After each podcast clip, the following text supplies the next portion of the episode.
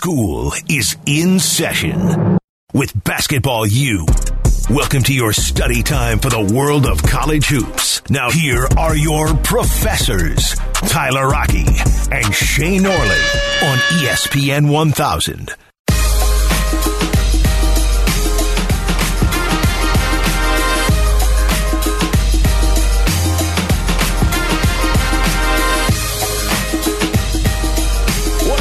Weekend of college hoops that we've got going on in the NCAA tournament. It always delivers. It always does. It's never, never disappointed. The NCAA tournament. Tyler Rocky, Shane Norling, Basketball U, with you every single Sunday throughout the NCAA tournament, 11 a.m.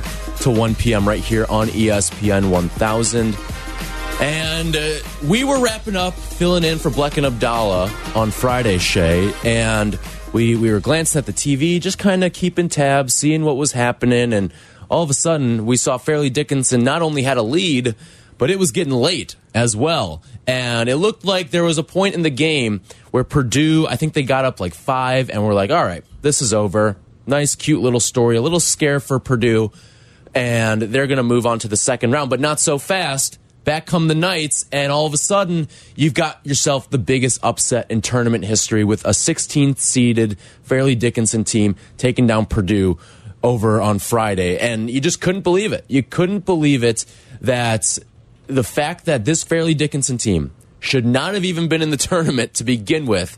And now they're playing a second game here in March. It's the ultimate Cinderella. The fact that they lost the NEC title game to Merrimack, a team that is completing a transition to Division One, and for some ridiculous reason, because the NCAA comes up with random things, is not eligible to go to the tournament despite winning their conference, which would be the automatic qualifier. Fairleigh Dickinson gets to make the trip by default. That's the ultimate Cinderella story when you then go as the smallest team in Division One basketball mm-hmm. up against Zach Edey, and you win outright. Not just like covering what was one of the largest spreads of the season, but winning outright as a 23 and a half point dog. You got a little bit of action on that, didn't you? I got I caught him at halftime, nine to one, outright winner. I just couldn't you kind of feel it, like even in the second half when Purdue got that five point lead, and we kind of thought, oh, the fun's over.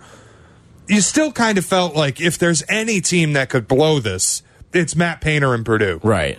hmm And, and they certainly did. And you look at just the craziness, some of the upsets. All right, we, we talked a little bit about Princeton. Princeton is on to the Sweet 16, a, a, a 15 seed uh, out of the Ivy League there. We've got Arkansas taking down Kansas. So now we've got a pair of one seeds done for the tournament. It's not even Sunday yet. And it's the fourth time since 2000 that two one seeds have not made the second weekend. First time since 2018, which coincidentally was also the year we saw a one lose to a 16 when Virginia fell to UMBC. So you're just seeing the chaos bear its head once again in this tournament. And you look at kind of, I don't want to say that there's a, a formula to it, but like you could kind of see that the potential for a, a team like Kansas to lose in that second round game. Like Arkansas is a fantastic team this year. Yeah. That just is starting to get healthier here as we get later on into the season. Nick Smith's back um, with that team. He's a guy who probably could be a lottery pick this upcoming NBA draft. You've also got Purdue, who, all right, if they didn't lose on Friday, I think both you and I would be pretty confident saying they were going to lose today against Florida Atlantic. Well, I think this, especially this tournament, felt like one where the middle of the pack felt much higher in terms of skill level Mm-hmm. than in past years. You and I talked about in our podcast bracket special earlier this week, which now feels like a decade ago. Mm-hmm. Yeah. Uh, Houston against Auburn, where Houston won last night, but it looked dangerous at times. We said Houston going up against Auburn is probably their best point In to Birmingham. slip up. Like, yeah, well. that's going to be a home game for Auburn. That's going to be the best. It's a sneaky good Auburn team out of a sneaky good SEC. That was going to be Houston's best chance to slip up. I didn't have Kansas going very far. I thought UConn in the Sweet 16 would be their best chance. Turns out they went out even earlier. It felt to me some of the ones outside of Alabama had really difficult paths. I think that was true of some of the twos, like Marquette, I think is a very low level two seed any other year. You and I kind of in agreement that Yeah. they're not as good as people seem to think. Number six of the nation, but uh, just just now getting into the top 10 in KenPom. Not exactly the most high level two seed we've ever seen. Well, here's what I'll say about Marquette as a two seed. I think they are a fantastic team. I just don't think Shaka Smart is a good coach in March. I mean, he got his first tournament win in a decade against a 15 seeded Vermont team. That's his first tournament. Like every there's this notion of Shaka Smart. Oh, oh, great March coach, right? He's fantastic. He he took VCU to the Final Four. That's it. That's where the success Yeah. ends with Shaka Smart. It starts and ends with that run. He's made this career off of a heater there, and now he's got a chance to to kind of rewrite the narrative around his career today because he's got a chance to bring another team to the Final Four, and then maybe he can revamp and rewrite his reputation as a coach in March. So I think the point we're making is when you look around this tournament, you've got two ones gone. You've got a two gone. You've got one of the Blue Bloods and Duke gone. You've got some darling picks gone. Like this, the chaos is kind of reigning. Tyler, it's at a point where, and we talked about this bet that I made with Stu upstairs, Yeah. where I have the one through three seeds and he has four to everyone else. I'm getting worried. I'm down two ones already. Like I'm, I'm getting a little concerned. Uh, Could this be a different kind of tournament where, for I think the fourth or fifth time since the '80s, we see a four, or five, or six seed win it? I'm trying to think uh, of the team still standing. Like you could see a Kentucky win it. You could see UConn as a four. So, I mean, they, they've been playing some really good basketball. Um, yeah, like with the amount of ones and twos that are already knocked off the board, like it's certainly possible. Yeah, I could see you losing that bet with Stu. I really could. It's it's just it's been How- such a like- chaotic tourney. what's the what's your panic level on that bet? I would say I'm at a six. You're a six. I'm not feeling good. Like Houston and Alabama, I'm feeling good about. But if you look at KenPom, UConn is number four in KenPom and somehow a four seed. Yeah. Like they're a team that should be in the final four, that should be contending for a national championship, but they're a four seed. So I would say at this point, I am hitting the panic button. Like I think one of these lower seeded teams could actually go out and win a national championship. Tyler, let me ask you this. Of all the surprises this weekend, of all the th- like two ones going down, Arizona losing to Princeton, is anything more surprising than Rick Barnes banking the second weekend? You know, we had uh, we had Tennessee as a dead team walking, but He says he's not dead. Yes, he is. I'm not. Uh, it might not be dead. Like I thought there were going to be major problems with this Tennessee team because you lose your point guard to an ACL injury right before the the start of the tournament and, and during the SEC tournament, and I thought, uh oh, this is it for Tennessee. This is it. You lose your point guard at the most inopportune time, but they've gone. They've been fantastic defensively. Absolutely fantastic. Now they did get into a little bit of a, a wrestling match yesterday against Duke, but hey, if, they, if they're not going to call some of these fouls and, it works to your advantage, then I mean, keep going with it because they're they're playing some extremely extremely good defensive connected basketball on that end. and they didn't just beat Duke; they ran Duke out of the gym at the end Yes. of that game. Mm-hmm. Which, and that's a Duke team you and I have talked about a lot, playing much better lately. Mm-hmm. I think both of us thought they were Final Four caliber. They got aced out of that gym by Tennessee. That's a team now that I look at. They've taken the number one defensive team away from UCLA. They are now the number one in adjusted defense per KenPom. Could they go to the Final Four? Like Rick Barnes making the second weekend, all bets are off. Yeah, and you've already got the one seed knocked out of that region as well. Like, there's a lot. Uh, that region certainly could have an unpopular pick come out and, and go to the final four there. I, I think it's certainly in the cards there.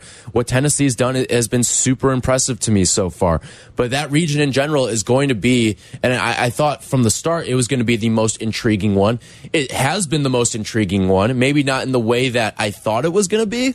But the way that certainly shook out so far with Tennessee making this run, I mean, Rick Barnes getting to that second weekend is something that both you and I did not see coming. And good, good for Tennessee because they are proving a lot of people wrong with this run that they're on without their point guard, who is so, so vital to not just kind of controlling it and keeping that team uh, calm and composed, but defensively, he's one of their best players, the Kai Zeigler, even though he's only a five foot nine guard. Like, he is not. It, it reminds me a little bit of Kihei Clark, and well, we have to have a conversation about Kihei Clark's decision making as well. Oh, yeah. Um, but like you see some of these just dumb plays that a lot of point guards have made. Like Kihei Clark made one, uh, Kendric Davis made one for for Memphis the other day as well. But without that on this team, and, and somehow Tennessee is still looking like a, a, composed basketball team. Yeah, it's unbelievable, really, what Rick Barnes was able to do uh, as a dog yesterday against Duke too, to be able to run that team out of the gym.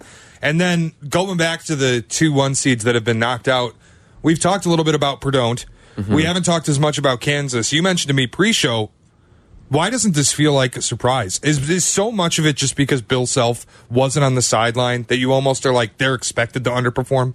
I I don't know if it was yeah yeah like the I mean the Bill Self stuff certainly hurts. I don't think they blow the lead like they did yesterday if Bill Self is on that sideline.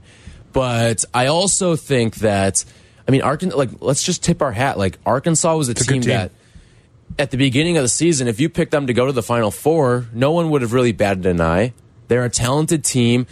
Eric Musselman has had like Eric there's a couple coaches that have had quiet tournament success of getting deep in the tournament and making some of these runs. Now, part of it is the the path that some of them have been given given to to get to some of these. But like last year, Eric Musselman took down Gonzaga. Um, Eric Musselman has done a, and he doesn't have the final four to to speak for it, but he's done a fantastic job of advancing in the tournament and getting to elite eights. Like he's that type of coach, and he certainly could do it again this year. He's in prime position, and he's already taken out a one seed. Yeah, and I think that's like people don't talk enough about Eric Musselman as one of the better coaches in this sport, but I think you're seeing it now, and it, it is unfortunate for Kansas not having Bill Self on that sideline with the medical issues, mm-hmm. because I think you're right.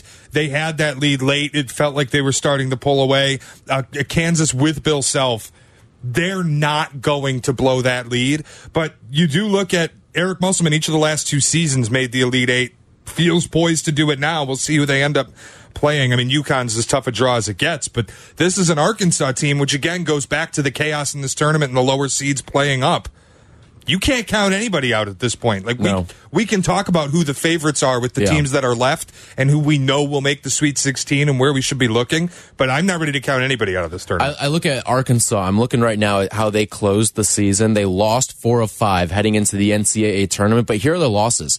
On the road at Alabama, 3-point loss. They got blown out on the road by Tennessee when Tennessee was at full strength and then you, they lost at home to a surging Kentucky team. They beat Auburn in the first game in the SEC tournament, and then they lose to Texas A&M, who made it to the SEC championship there. So like those are four quality losses to close out the year. And I get you'd probably want to pick off one or two of those to really feel good about your chances, but Arkansas kind of showing that the conference championship weeks don't necessarily translate into success in the NCAA tournament. All right, when we come back, I do want to sort through who should be the new favorites. Who are your confident sort of tiers of teams that you feel like can actually still win this thing? Tyler Rocky and Shea Norling, it's Basketball U here on ESPN 1000. This is Chicago's home for sports, ESPN Chicago.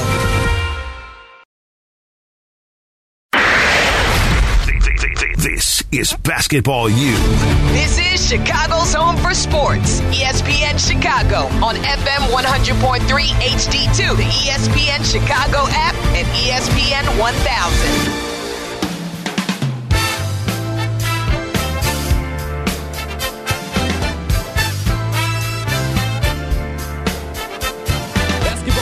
Here on ESPN 1000. Tyler Rocky and Shea Norling. We're with you every single Sunday throughout the NCAA tournament, talking all things college hoops with you. We're already underway for day two. We've got Xavier and Pitt deadlocked at nine apiece right now. We'll keep our eye on that. And then at 140 today, you get Kentucky and Kansas State.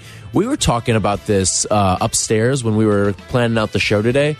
There are some great games today. Like there were there were some at least matchup wise, some stuff that didn't look great yesterday, but it ended up being a fantastic day of college basketball because that's just what this tournament does every single year. But I mean, today, I'm intrigued by pretty much every single one of these games in some fashion or another. And I think partially because we have some fantastic 5 4, 6 3 matchups. Like, yeah. there's not a lot of teams that pulled off upsets that are playing today. It's Pitt and it's Fairleigh Dickinson, and everything else was kind of. I mean, like technically, Florida Atlantic pulled an upset, but that was that game was a coin flip game. No team really that was favored by by more than three points lost. Well, and that's that's playing today. The one low seed game is Fairleigh Dickinson and Florida Atlantic playing each other. Like, there's no uh, there's only one team higher than a three seed playing today. That's Marquette. But like you said, all of these matchups, TCU Gonzaga, the six three, the five four Miami Indiana's awesome. Uh, we've got all the six threes really. Creighton Baylor mm-hmm. and Kentucky. The six three slate today is awesome. It's fantastic. Kentucky TCU Kansas Gonzaga State. to close us out, take us home. Like that. That's good basketball right there. yeah, in Kentucky, Kansas State, it's it's a team. Kansas State, a lot of people maybe haven't watched, but it's a team that played very well in a strong Big 12 mm-hmm. all season against a blue blood that's playing like it right now. And then you have my watch of the day is Izzo and Shaka Smart, two guys who have struggled to make the second weekend recently, playing to make the second weekend. Playing for a, we got a banner game here. And Shaka Smart giving points to Tom Izzo in March. Who would have thought? Yeah. Seriously. 312 332 3776. If you want to jump on into the college hoops conversation, what have you liked so far in this year's NCAA tournament? All right. So we have the, these are the latest odds to cut down the nets in Houston. Um, these are according to FanDuel. Right now, you've got Alabama as your favorite at plus 350. Houston at plus 400, UCLA plus 700, Texas at plus 950. Now, all of those teams are already through to the second weekend. That is worth noting there.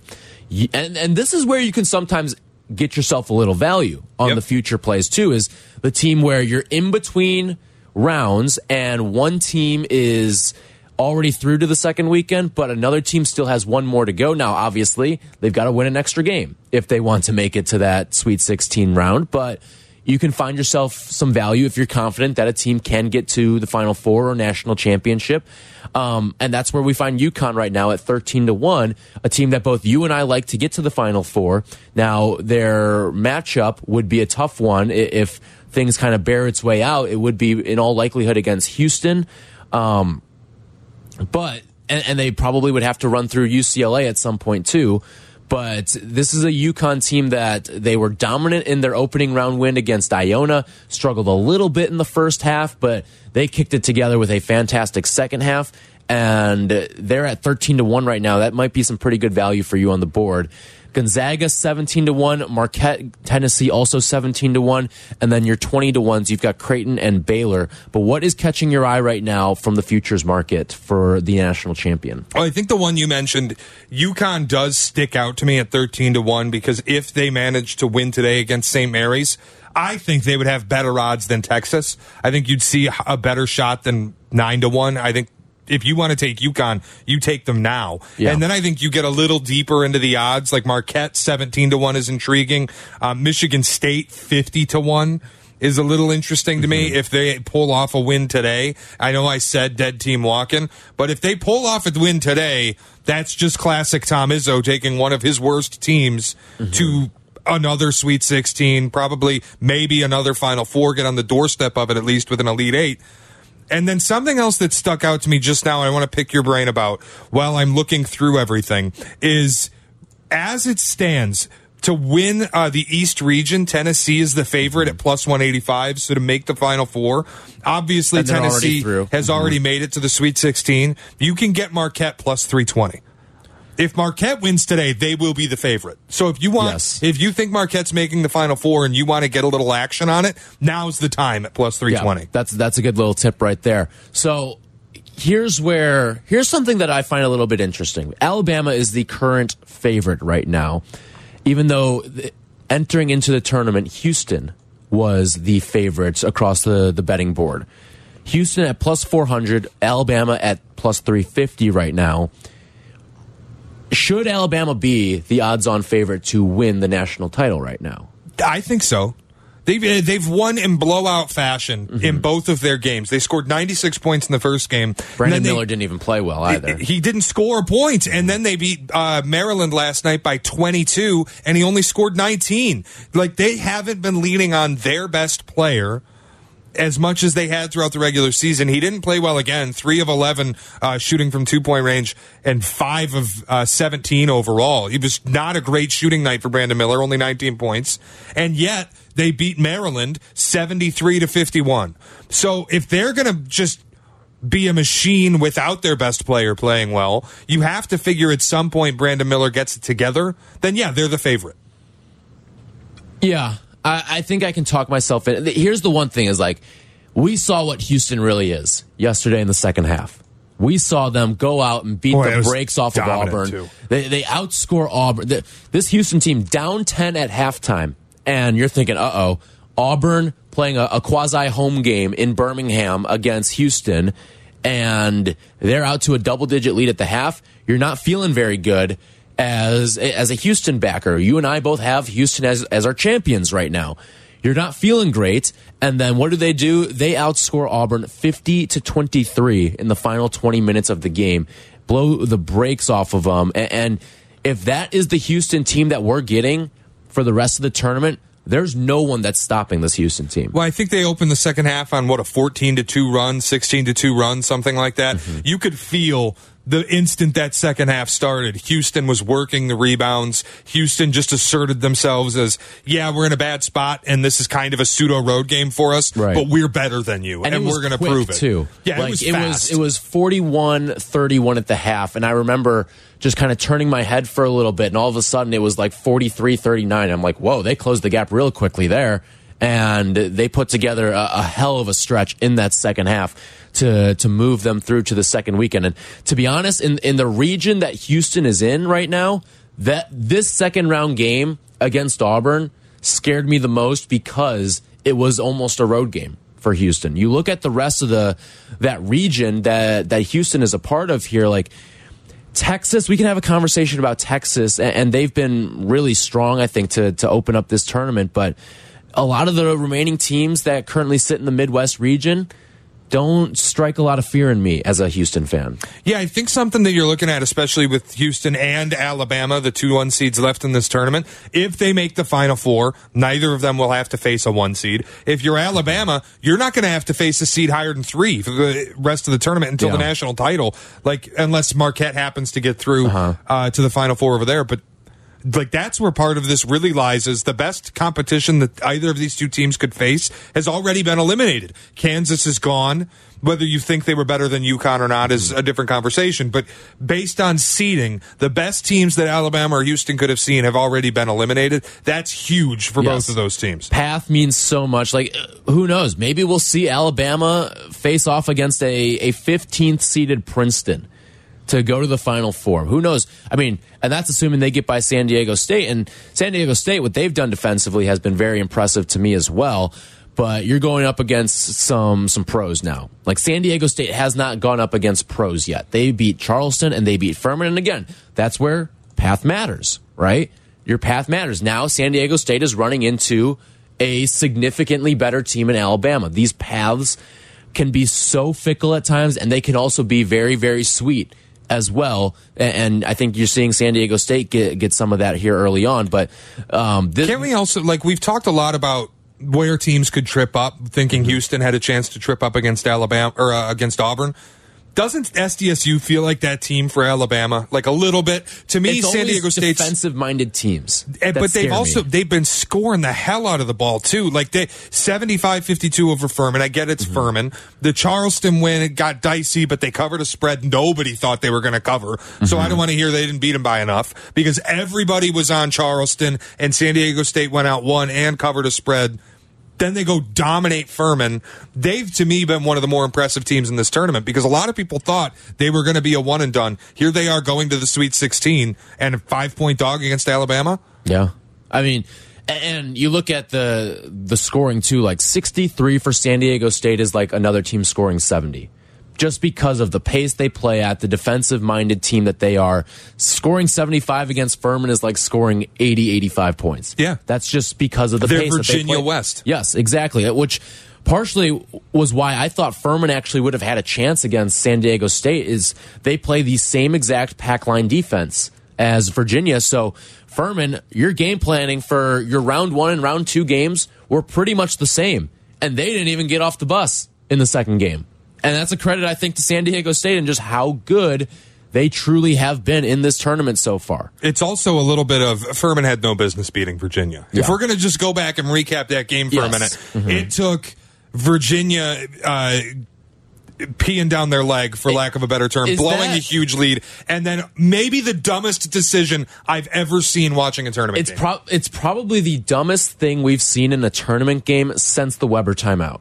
I would say, yeah, that's probably true. I mean, you uh, it remind me of the guy's name. It's escaping me. Kihei Clark. Kihei Clark in his own half, trapped with a timeout, throws the ball up the Which, floor. baseball pass, no thank you. Never works. You have a timeout in your pocket and you're trapped, and you decide rather than use the timeout, nope, brains out the window. Let me toss this up the floor.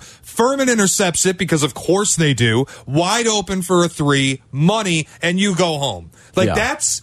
That's as dumb as not fouling up three. That's one of the dumbest decisions I've ever seen in my life watching this tournament. Which it's funny because Kihei Clark now has one of the greatest passes in Virginia history and also one of the worst passes in Virginia history. He was the one that pushed the ball up the floor to get it to Diakite for the floater against uh, Purdue Yep. in that Elite Eight game to, to help send Virginia to the Final Four. Without that pass, Virginia does not get to the Final Four and ultimately does not win that national championship in that redemption season. So it's crazy to see how all of this sort of split at the seams for Kihei Clark. He was, I believe he was a freshman on that team too. He's a freshman when he made that pass, and he's a senior, a redshirt senior when he makes the dumbest pass. The experience Yes. didn't help him out there. Exactly. All right.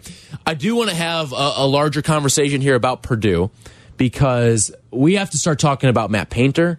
Is he the right fit at Purdue after they lose to Fairleigh Dickinson in the biggest upset in tournament history? What do you think? Purdue fans, ring us up 312 332 3776 if you are done with Matt Painter uh, as your head basketball coach after Purdue loses to a 16 seed in dramatic fashion. We'll take all your calls and we will break down our thoughts on Matt Painter coming up next. Tyler Rocky, Shea Norling, this is Basketball U. This is Chicago's home for sports. ESPN Chicago. This is Basketball U. This is Chicago's home for sports. ESPN Chicago on FM 100.3 HD2, the ESPN Chicago app, and ESPN 1000.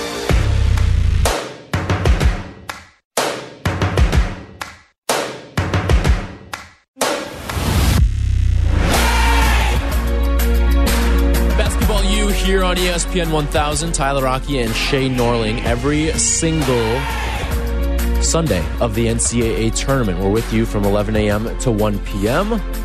And we've got one game already underway right now as Xavier with an early 30 to 23 lead on Pitt. Kentucky, Kansas State coming your way at 140 to tip off the second round, uh, the second day of the second round of the NCAA tournament. All right, so Purdue bows out. They are the losers of the biggest upset in NCAA tournament history, a 23 and a half point favorite against the Fairleigh Dickinson Knights. And as a 116 you enter that club now right? Like you, you saw all the umbc tweets right of the the bart simpson throwing the, the frisbee to himself and now he's finally got some company uh, to, to play with here because we have seen another one seed go down. And with purdue this now is starting to beg the question because matt painter his last three tournament exits have come against a 16 seed a 15 seed and a 13 seed is it time for Matt Painter to be out at Purdue? two straight tournament losses. You mentioned last year as a 15 seed, uh, or as a uh, three seed, losing to 15 seeded Mm-hmm. St. Peter's in this uh, Sweet 16. So at least you made the second weekend, but you were a 12 and a half point favorite against St. Peter's. And you had a lottery pick on your team, and a top five in, pick. Yeah, in uh, Ivey, and you lost that game. Now with Zach Edey, who's maybe going to be the player of the year, you lose in the first round to Fairleigh Dickinson, a team that we've talked at length should not have been there. Lost the NEC title game to Merrimack. The only reason Merrimack's not there in their place, Merrimack's transitioning to Division One and isn't eligible to go to the NCAA tournament. Fairleigh Dickinson quite literally should not have been in this tournament, and they beat Purdue. Matt Painter, like, one Elite Eight in his career. And that, like, did Matt Painter bring him to the Elite Eight, or did uh, did Carson Edwards bring him to the Elite Yeah, Eight? Carson Edwards like with that was an unconscious run from Carson Edwards. four too. games where he just shot the lights out. He turned himself. People forget this. He turned himself Yes. into an NBA draft pick. He pulled the Kemba Walker. He was not going to get picked, and then he turns himself into a draft pick with a tournament run where he's on mega usage. And obviously, we always talk about in March, you need a guard to lead your team. They ran through that guard, mega usage, hitting big shots. They didn't have that on this team, but you have Zach Edey, and you go out to Fairleigh Dickinson. I don't think either of us believed in Purdue. I didn't think they'd lose like this. And that's No. where you start to look at Matt Painter having the one Elite Eight on his record. I think he's 17 and 14 all time in tournament games. He's made the second weekend three times. Do you really believe that this is a guy who you can keep going forward with? Like, what's the goal at Purdue? Is the goal to make the second weekend? Is the goal to win a tournament game? Or is the goal to make a Final Four and eventually win a national championship? Uh, I mean, this is a program that needs to start getting back to Final Fours, right? Like you, you look at what ha has sort of happened with with Matt Painter, and, and here's the thing: like with Painter, it's been consistent in terms of a great regular season. Like they they've been to the tournament now. Was this three, six, eight straight seasons? Eight straight years. That's a good run there. And seven of those eight seasons, you've been a five seed or better. And that should not be discounted here. I think there is something to that. But it's also something when you see the, it's the same reason we criticize Shaka Smart, right? It's the lack of tournament success that I think is really starting to, to anger a lot of these Purdue fans. And it may be time to go with Matt Painter. Yeah, I think that's like. I mean, it's something I've talked about with Tom Izzo. It's something you've talked about with uh, Jim Boeheim, and Jim Boeheim's finally gone. But it's like the for Izzo making uh, making it out of the second weekend once in seven years. That's not good enough at Michigan State. You have to be able to do better than that. And if you're not doing better than that, then maybe it's time to have a conversation because it doesn't feel like you're the guy who's going to get us over the hump, get us to another Final Four, get us to a national title. Maybe he does it this year, and all of that's canceled. I don't have to talk about that anymore. But if he loses today, it's the same conversation. And that's my team. So when I'm talking about Purdue, it's the same deal.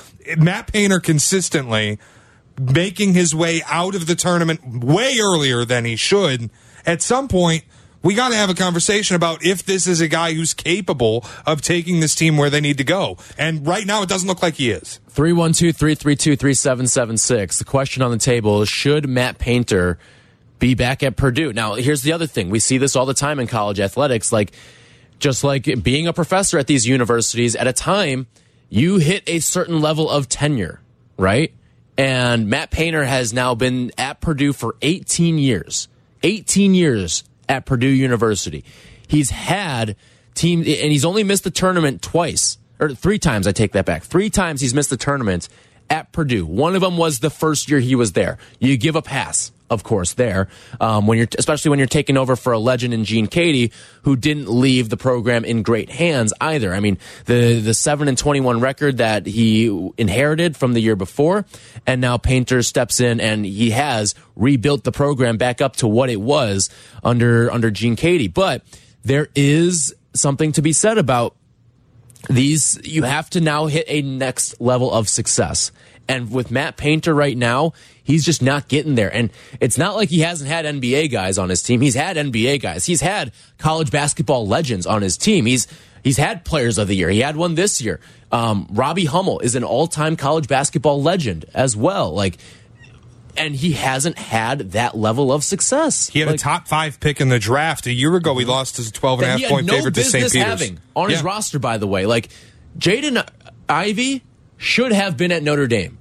His mother was the head basketball coach of the women's program, and the fact that Jaden Ivey was not on the, the Notre Dame roster is kind of crazy to, to think of. So, I mean, it, it- that's just where I start to look at it and go, if you've got the talent, if you've got the player of the year, like this year with Zach Edey, who I think honestly probably mismanaged because the usage was so high. Every Yes. single trip down the floor was an Edey post up. Uh, the minutes were astronomical. I think it's fair to question if he used Edey correctly. And I mean, that's tough because obviously if you're going up against the shortest division one team, you're going to try to run through the guy they can't touch on the floor. But Purdue wasn't even able to rebound. Like they didn't Right. do things that you would expect them to do well against a team like that. I just start to think Painter's probably not the way. Here's what I would do if I'm Purdue. I'm letting him ride out these freshman guards. Fletcher Loyer, Braden Smith. I'm giving Painter that runway. If he can't get it done when these guards are juniors and seniors, that's an indictment on you because you've got a stellar backcourt for the future with those two guys. Yeah. And those could be two guys that end up being like classic college basketball guards who just stick around for a long time and, and ultimately uh, they have success just because they are experienced guys there. I'm letting him ride out these two guards, and if things have not changed and you're not getting to a Final Four under Painter, that that's where I, I'm cutting the leash off right there. Dave's in Gold Coast. What's up, Dave? Hey, how are you guys doing? Good. What you Good, got Dave. for us? Hey, well, listen, I'm from Indy, and I've, I've got to question your guys' stance on Purdue basketball. Okay, first things first. Like, do you realize 98% of the Purdue fan base doesn't want Painter to go anywhere? Because they're they're literally only relevant because of what he's bringing to to the program, which is people that won't go to IU in the, state. You, you do mm-hmm. realize this, right? Like, he gets like B and C tier type players. Yeah, the backcourt you're talking about, yes, they're studs, but they also weren't good enough to go to IU. So let's just make that crystal clear, right? And then you guys talk about Purdue getting back to Final Fours. Like, what are you guys talking about? They went to the Elite Eight with Gene Keady. But Like, Dave, that's what I'm. we're- that- we're- But Yeah, are but, you like, my point complacent with you that is- then? that was my question, Listen, Dave. Like, what's the goal? Is I'm the goal a just to? Purdue fan. Listen, I'm not a Purdue fan. I- I'm an IU basketball fan. I'm just telling you guys, be realistic about Purdue and where they rank in the state of Indiana. You realize they're fourth in talk radio. It goes Colts, IU basketball. Why, Indiana why does that matter? Michigan State's probably fifth in talk radio. Yeah, and then I, in I heard you talk about Michigan State. Are you delusional? What Tom Izzo has done for the program? I'm a something. state fan, Dave. If- No, I'm if- not if- delusional. What are you Tom talking Izzo, about? Listen, IU basketball would love to have Tom Izzo over the last. I bet 20 that you would. You know how many But Dave, went to? the point I'm Like, making- talking out of your ass, man. Dave, the point day. I'm making is he's made it out of the second weekend once in seven years. The expectations are bigger than that. Like Purdue fans probably don't want to keep losing to 13, 15, and 16 seeds.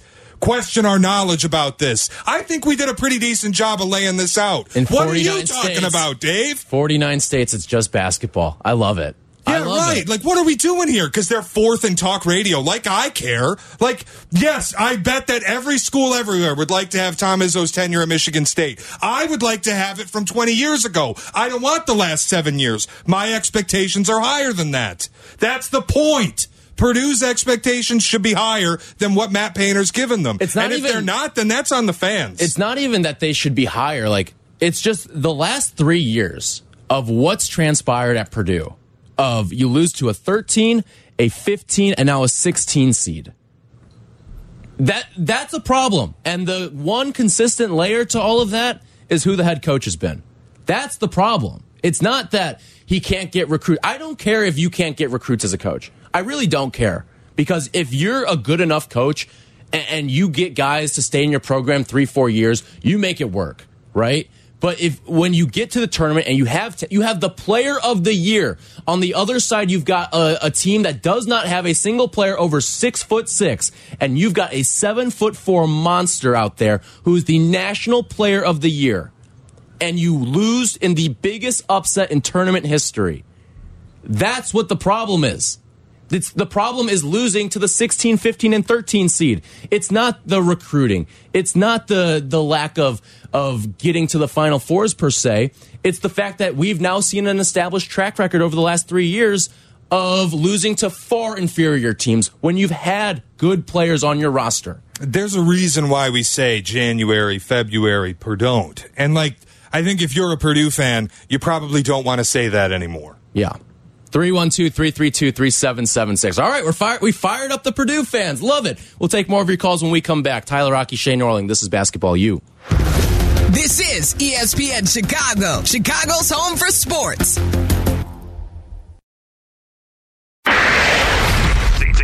This is Basketball U. This is Chicago's home for sports. ESPN Chicago on FM 100.3 HD2, the ESPN Chicago app, and ESPN 1000.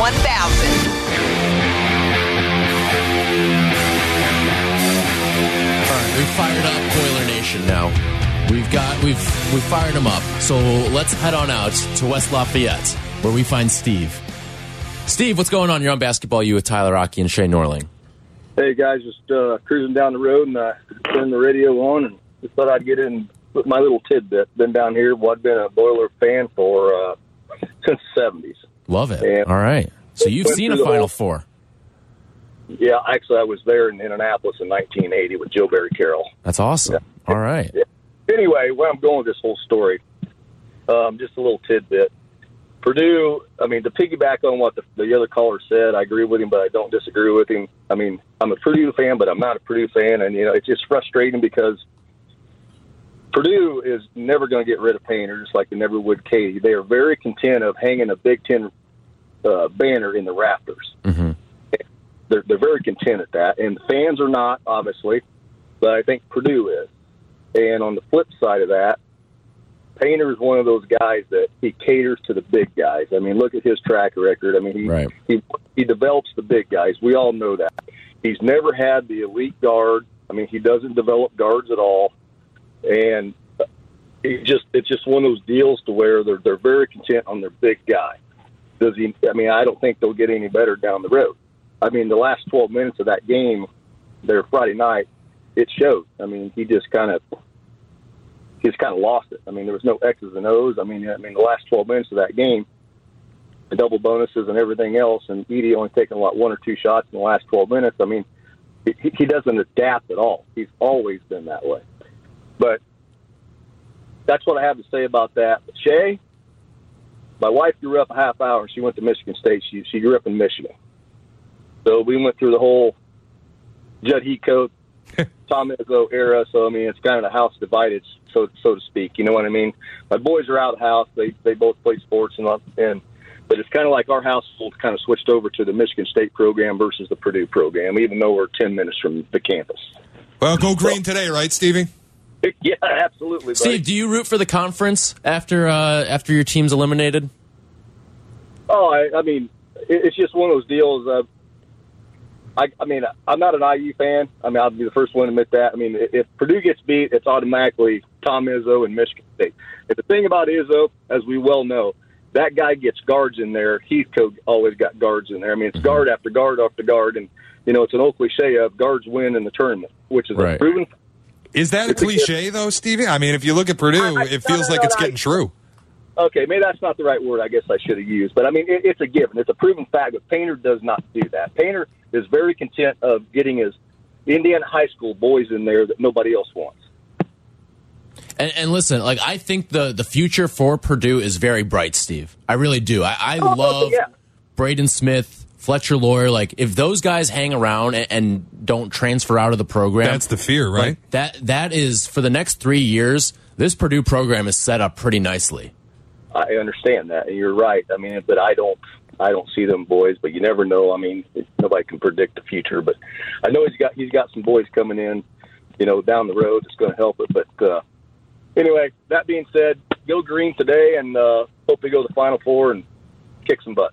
Thanks, Love it, Steve. Steve. Thanks for checking in. That's Steve in West Lafayette. All right, we, we've reached, uh, we, we've dropped the pin in West Lafayette. How Love about it. Um, Aaron's in Willowbrook. What's up, Aaron? Hey, fellas, how you doing? Uh, yeah, just want to weigh in. I went to Purdue, um, you know, about 20 years ago, and I've been a huge Purdue fan. And basically, you can sum up Purdue as, you know, everyone kind of knows this now, but they get the big guy, they do great in the regular season, um, and and then they kind of drop the ball, so to speak, in March. And that's just kind of been their mo for the last 20 years or so. Um, having said all that, I, I realize it's kind of an overreaction Sunday, but um, you know the thing is, is they, they this is consistent pattern. You know, this is not nothing new. And honestly, I have no problem with uh, with Painter's recruiting approach. I mean, he gets the big guys. I think I know I know this key to success is guard play a lot of times in in March, but um, I, I think they can land some of those guys. But I, honestly, I think some of it some of it is Painter's coaching and and critical, uh, you know, tactical uh, success in March. He, I mean, they can't handle the press this year. They they couldn't shoot outside shots. Um, it just seems like they, man, if they had a coach that knew what they were doing in those critical times, they could break a press. They, would have a little bit more strategy and how to set up Edey for success down low. Uh, it just seems like there are a lot of flaws in the in the coaching, and so. Uh, yeah, that's basically all I had to say. Uh, I'll listen to what you guys have to say about that. Yeah, and, and appreciate the phone call, Aaron. Here's the thing about it. I don't think it, it's all on Painter. Like some of it is just the fact that Braden Smith and Fletcher Loyer are young. Yeah. And they, I think, are, are cornerstones for the future of the program, and it will get better. Um, and they just were freshmen that made freshman mistakes. And I think that. Missed freshman shots. They didn't shoot well from three, Purdue. Yes.